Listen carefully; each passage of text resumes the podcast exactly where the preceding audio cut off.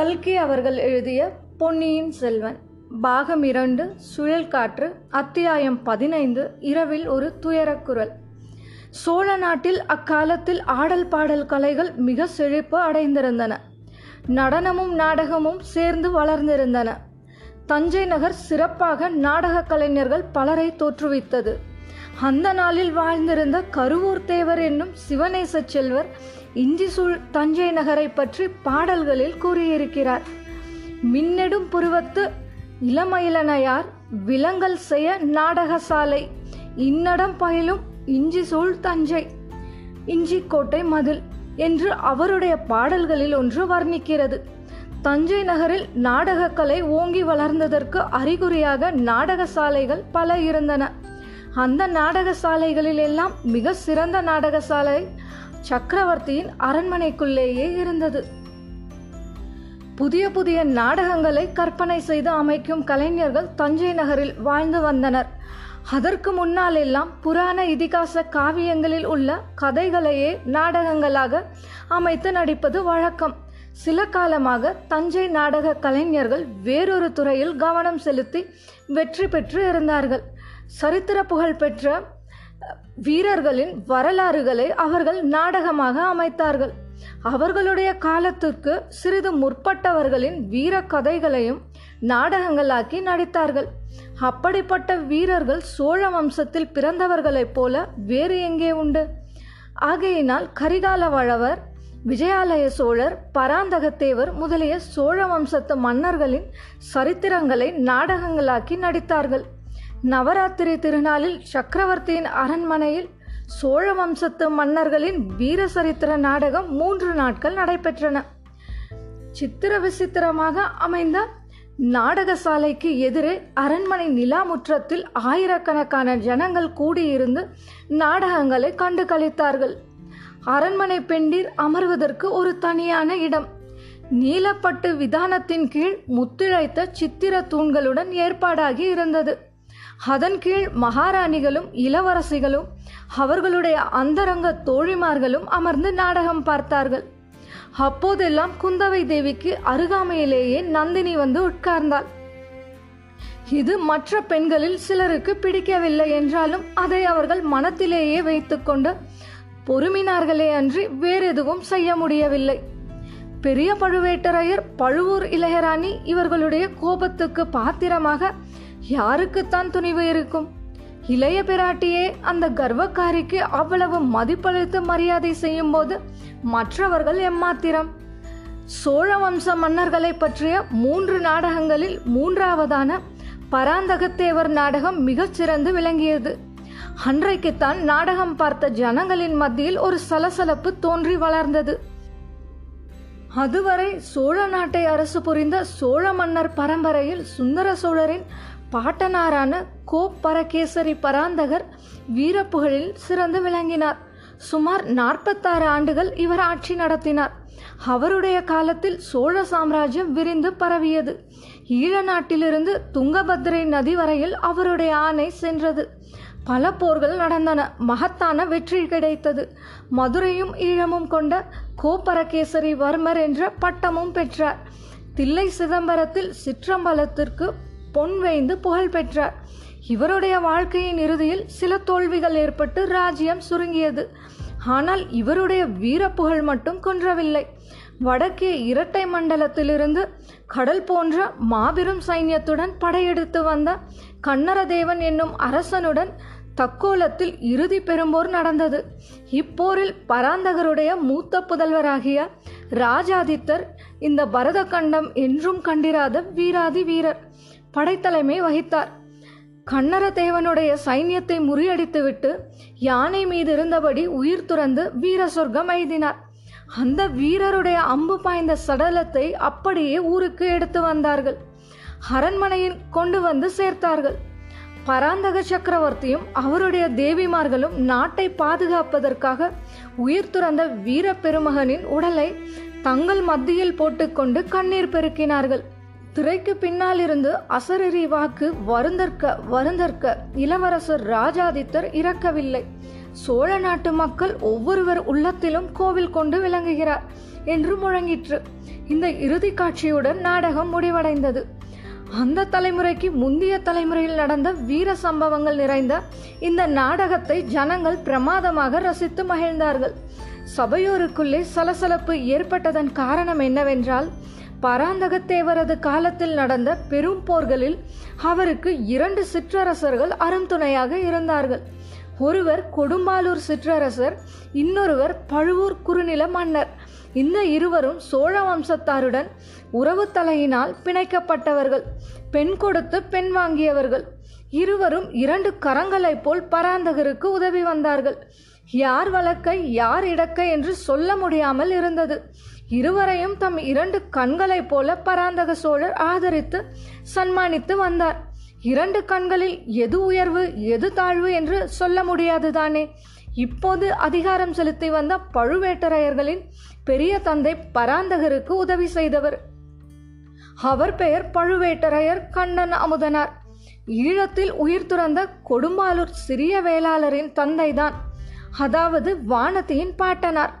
பராந்தகத்தேவருக்கு துணை புரிந்த கொடும்பாலூர் சிற்றரசர். பராந்தகத்தேவரின் நாடகம் நடத்தியவர்கள் மேற்கூறிய இரண்டு சிற்றரசர்களுக்குள்ளே எவ்வித உயர்வு தாழ்வு வேற்றுமையும் கற்பியாமல் மிக ஜாக்கிரதையாகவே ஒத்திகை செய்திருந்தார்கள். இருவருடைய வீரப்புகழும் நன்கு வெளியாகும்படி நடித்தார்கள். பராந்தகத்தேவர் அந்த இரு வீரர்களையும் சமமாக சன்மானித்ததை குறிப்பாக எடுத்து காட்டினார்கள். ஆன போதிலும் நாடகம் பார்த்த சபையோர் அத்தகைய சமபாவத்தை கொல்லவில்லை என்பது சீக்கிரத்திலேயே வெளியாயிற்று. அவர்களில் சிலர் கொடும்பாலூர் கட்சி என்றும் வேறு சிலர் பழுவூர் கட்சி என்றும் தெரிய வந்தது கொடும்பாலூர் தலைவன் வீரச் செயல் புரிந்ததை நாடக மேடையில் காட்டியபோது சபையில் ஒரு பகுதியார் ஆரவாரம் செய்தார்கள். பழுவூர் வீரன் மேடைக்கு வந்ததும் இன்னும் சிலர் ஆரவாரித்தார்கள். முதலில் இந்த போட்டி சிறிய அளவில் இருந்தது. வர வர பெரிதாகி வளர்ந்தது. நாடகத்தின் நடுநடுவே நாவலோ நாவல் என்னும் சபையோரின் கோஷம் எழுந்து நாலு திசைகளிலும் எதிரொலியை கிளப்பியது. இந்த நாளில் உற்சாகத்தையும் ஆதரவையும் காட்டுவதற்கு ஜனங்கள் ஜெயகோஷம் செய்வது போல் அக்காலத்தில் நாவலோ நாவல் என்று சப்தமிடுவது வழக்கம். சபையில் எழுந்த இந்த போட்டி கோஷங்கள் குந்தவை தேவிக்கு உற்சாகத்தை அளித்தன. கொடும்பாலூர் கட்சியின் கோஷம் வழுக்கும்போது பக்கத்தில் இருந்த கொடும்பாலூர் இளவரசியை தூண்டி பார்த்தாயா வானதி உன் கட்சி இப்போது வலுத்து விட்டது என்பாள். கள்ளம் கபடமற்ற வானதியும் அதை குறித்து தன் மகிழ்ச்சியை புலப்படுத்துவாள். பழுவூர் கட்சியாரின் கோஷம் வழுக்கும் போது இளைய பிராட்டி நந்தினியை பார்த்து ராணி இப்போது உங்கள் கட்சி பலத்து விட்டது என்பாள். ஆனால் இது நந்தினிக்கு உற்சாகமூட்டவில்லை என்பதை அவள் முகக்குறி புலப்படுத்தியது. இந்த மாதிரி ஒரு போட்டி ஏற்பட்டதும் அதிலே ஜனங்கள் பகிரங்கமாக ஈடுபட்டு கோஷமிடுவதும் இளைய பிராட்டி அதை மேலும் தூண்டிவிட்டு வருவதும் அந்த அற்பச் சிறுமி வானதியையும் தன்னையும் ஒரு நிலையில் சமமாக வைத்து பரிகசிப்பதும் நந்தினியின் உள்ள கணலை பன்மடங்கு வளர்த்து வந்தது. கோபித்து கொண்டு எழுந்து போய் விடலாமா என்று பல தடவை தோன்றியது. அப்படி செய்தால் அந்த போட்டியை பிரமாதப்படுத்தி தன் தோல்வியை ஒப்புக்கொண்டதாகும் என்று எண்ணி பழுவூர் ராணி பல்லை கடித்து கொண்டிருந்தாள். இதையெல்லாம் குந்தவை கவனித்து வந்தாள். நந்தினியின் மனோநிலையை கண்ணாடியில் பார்ப்பது போல அவளுடைய முகத்தோற்றத்திலிருந்து தெரிந்து கொண்டு வந்தாள். ஆனால் வேறொரு விஷயம் இளைய பிராட்டிக்கு தெரியாத மர்மமாய் இருந்தது. போரில் பாண்டிய மன்னன் தோல்வி அடைந்தது. அவன் இலங்கை மன்னனிடம் சென்று சரணாகதி அடைந்தது. இலங்கை மன்னனிடம் உதவி பெறாமல் மணிமகுடத்தையும் ரத்தினாரத்தையும் அங்கேயே விட்டுவிட்டு சேர நாட்டுக்கு ஓடியது. முதலியவற்றை நாடகத்தில் காட்டியபோது சபையோர் அனைவருமே அளவிலா உற்சாகத்தை காட்டினார்கள். ஆனால் நந்தினியின் முகம் மட்டும் அப்போதெல்லாம் மிக்க மனவேதனையை பிரதிபலித்தது. இதன் காரணம் என்னவென்பது பற்றி இளைய பிராட்டி வியப்புற்றாள். கொஞ்சம் பேச்சு கொடுத்து பார்க்கலாம் என்று எண்ணி சக்கரவர்த்தியும் நம்முடன் இருந்து இந்த அருமையான நாடகத்தை பார்க்க முடியாமல் போயிற்றே. பாட்டனார் சாதித்த இக்காரியங்களை இவரும் தம் காலத்தில் சாதித்திருக்கிறார் அல்லவா?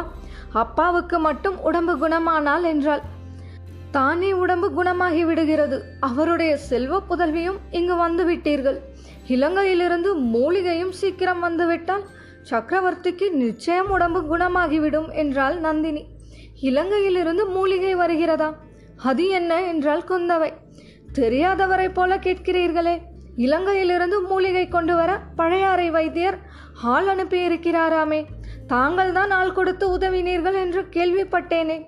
அது பொய்யா என்றால் குந்தவை பல்லினால் உதட்டை கடித்து கொண்டாள். பார்ப்பதற்கு முல்லை மொக்கை போல பல்வரிசை அழகாயிருந்தாலும் கடிக்கப்பட்ட உதடுகளுக்கு வலிக்கத்தான் செய்தது. நல்ல வேளையாக நாவலோ நாவல் என்னும் பெருங்கோஷம் அச்சமயம் எழுந்தபடியால் அந்த பேச்சு அத்துடன் தடைப்பட்டது. சுந்தர சோழரின் வன்மையும் வனப்பும் ஆயிலும் அரசும் வாழ்கவென வாழ்த்துவிட்டு நாடகம் முடிவடைந்தது. சபையோர் கலைந்து குதூகல ஆனந்தத்தினால் ஆடிக்கொண்டு தத்தம் வீடு சென்றார்கள். சிற்றரசர்களின் தேவிமார்களும் அவர்களுடைய பரிவாரங்களுடன் சென்றார்கள். பின்னர் சக்கரவர்த்தினி வானமாதேவியும் மற்றுமுள்ள அரண்மனை பெண்டிரும் சோழர் குல தெய்வமான துர்கையம்மன் ஆலயத்திற்கு புறப்பட்டார்கள். சுந்தர சோழர் உடல் நலமெய்தும்படி மலையமானின் புதல்வி பல நோன்புகள் நோற்று வந்தார். துர்கையம்மன் கோவிலுக்கு அடிக்கடி சென்று அவர் பிரார்த்தனை செலுத்துவது உண்டு. நவராத்திரி ஒன்பது நாள் ராத்திரியும் துர்கையம்மனுக்கு விசேஷ பூஜைகள் நடந்தன. சக்கரவர்த்தியின் சுகத்தை கோரி பலிகள் இடப்பட்டன. ஒவ்வொரு நாள் இரவும் மகாராணி கோவிலுக்கு சென்று அர்த்தஜாம பூஜைக்கு பிறகு திரும்புவது வழக்கம்.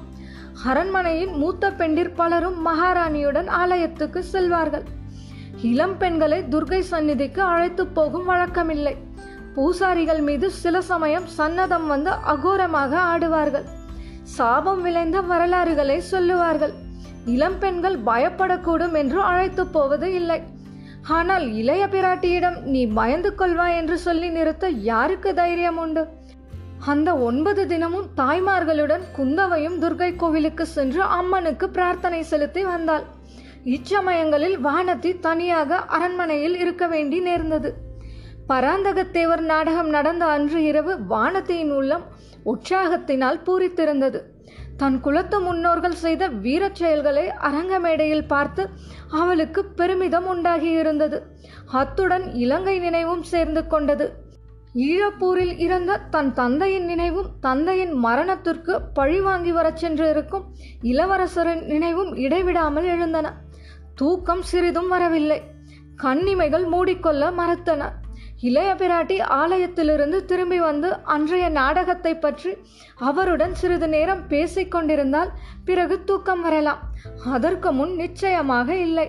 வெறுமனே படுத்து புரண்டு கொண்டிருப்பதை காட்டிலும் அரண்மனை மேன்மாடத்தில் சற்று உலாவி வரலாமே என்று தோன்றியது. மேன்மாடத்திலிருந்து பார்த்தால் தஞ்சை நகரின் காட்சி முழுதும் தெரியும். துர்கை ஆலயத்தை கூட பார்த்தாலும் பார்க்கலாம். இவ்விதம் எண்ணி படுக்கையை விட்டு எழுந்து சென்றாள். அந்த அரண்மனைக்கு வானதி புதியவள்தான். ஆயினும் மேன்மாட நிலாமுற்றத்தை கண்டுபிடிப்பது அவ்வளவு ஒன்றும் கஷ்டமாயிராது. நீல நெடுக பாதைகளும் இருபுறமும் தூண்களும் தூங்கா விளக்குகளும் இருக்கும்போது என்ன கஷ்டம்? பாதைகள் சுற்றி சுற்றி சென்று கொண்டிருந்தன. முன்னிரவில் ஜெகஜோதியாக பிரகாசித்த விளக்குகள் பல அணைந்து விட்டன சில புகை சூழ்ந்து மங்கலான ஒளி தந்தன. ஆங்காங்கு பாதை முடுக்குகளில் தாதிமார்கள் படுத்தும் சாய்ந்தும் தூங்கிக் கொண்டிருந்தார்கள். அவர்களை எழுப்பி வழி கேட்க இஷ்டப்படாமல் வானதி மேலும் சென்று கொண்டிருந்தாள். அந்த அரண்மனை பாதைகளுக்கு ஒரு முடிவே இல்லை போல தோன்றியது. திடீரென்று ஒரு குரல் கேட்டது. அது தீனமான துயரக்குரலாக தோணிற்று. வானத்திக்கு ரோமாஞ்சனம் உண்டாயிற்று. உடம்பு நடுங்கியது. அவளுடைய கால்கள் நின்ற இடத்திலேயே நின்றன. மறுபடியும் அந்த அபயக்குரல் என்னை காப்பாற்றுவார் யாரும் இல்லையா ஆஹா இது சக்கரவர்த்தியின் குரல் போல அல்லவா இருக்கிறது? என்ன ஆபத்தோ தெரியவில்லையே. உடல் நோயின் கோளாறா அல்லது வேறு ஏதாவது இருக்குமா? சக்கரவர்த்தினி முதலிய மூத்த பெண்டிர் அனைவரும் கோவிலுக்கு சென்று விட்டார்களே.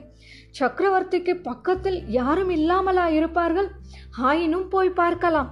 நடுங்கிய கால்களை மெதுவாக எடுத்து வைத்து வானத்தி மேலும் சில அடி நடந்தாள். குரல் கீழே இருந்து வருவதாக தோன்றியது. அந்த இடத்தில் பாதையும் முடிந்தது. குனிந்து பார்த்தால் கீழே ஒரு விசாலமான மண்டபம் தெரிந்தது. ஆஹா சக்கரவர்த்தியின் சயன கிரகம் அல்லவா இது? ஆம் அதோ சக்கரவர்த்தி தான் படுத்திருக்கிறார். தன்னம் தனியாக படுத்திருக்கிறார். மேலும் ஏதோ அவர் புலம்புகிறார். என்னவென்று கேட்கலாம். அடி பாவி உண்மைதானடி. நான் உன்னை கொன்றுவிட்டது உண்மைதான். வேண்டுமென்று கொல்லவில்லை. ஆனாலும் உன் சாவுக்கு நான் தான் காரணம்.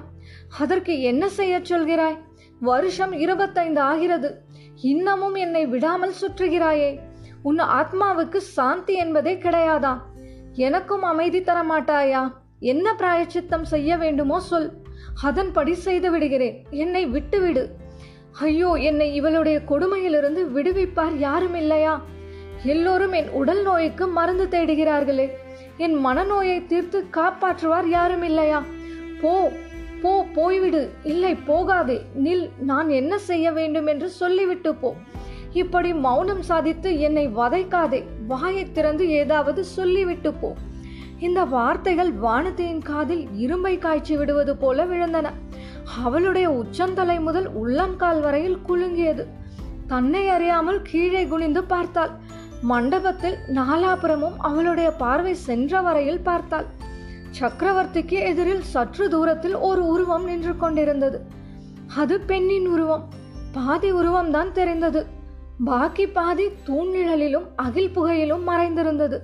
தெரிந்த வரையில் அந்த உருவம் ஆ அது பழுவூர் இளையராணியைப் போல் அல்லவா இருக்கிறது? இது என்ன கனவா? சித்த பிரமையா இல்லை உண்மையேதான். அதுவும் அந்த தூண்மறைவில் ஒளிந்து நிற்பது யார்? பெரிய பழுவேட்டரையர் அல்லவா? சந்தேகமில்லை அவர்கள்தான். பழுவூர் இளையராணியை பார்த்துவிட்டார் சக்கரவர்த்தி அப்படியெல்லாம் பேசுகிறார். உன்னை கொன்றது உண்மைதான் என்று அலறினாரே அதன் பொருள் என்ன? திடீரென்று வானத்திற்கு மயக்கம் வரும் போல் இருந்தது. தலை சுற்றத் தொடங்கியது. இல்லை அந்த அரண்மனையே சுற்றத் தொடங்கியது. சீச்சி இங்கே மயக்கம் அடைந்து விடக்கூடாது. கூடவே கூடாது. பல்லை கடித்துக்கொண்டு வானத்தை அங்கிருந்து சென்றாள். ஆனால் திரும்ப செல்லும் பாதை தொலையாத பாதையாய் இருந்தது. அவள் படுத்திருந்த அறை வரவே வராது போல் தோன்றியது. முடியாது இனிமேல் நடக்க முடியாது நிற்கவும் முடியாது. குந்தவை பிராட்டி கோவிலிலிருந்து திரும்பி வந்தபோது வானத்தி அவள் அறைக்கு சற்று தூரத்தில் நடைபாதையில் உணர்வற்று கட்டை போல் கிடப்பதை கண்டாள். இத்துடன் அத்தியாயம் பதினைந்து இரவில் ஒரு துயரக்குரல் நிறைவடைந்தது. மீண்டும் அடுத்த அத்தியாயத்தில் சந்திப்போம். குரல் வண்ணம் உமாச்சாரி. நன்றி.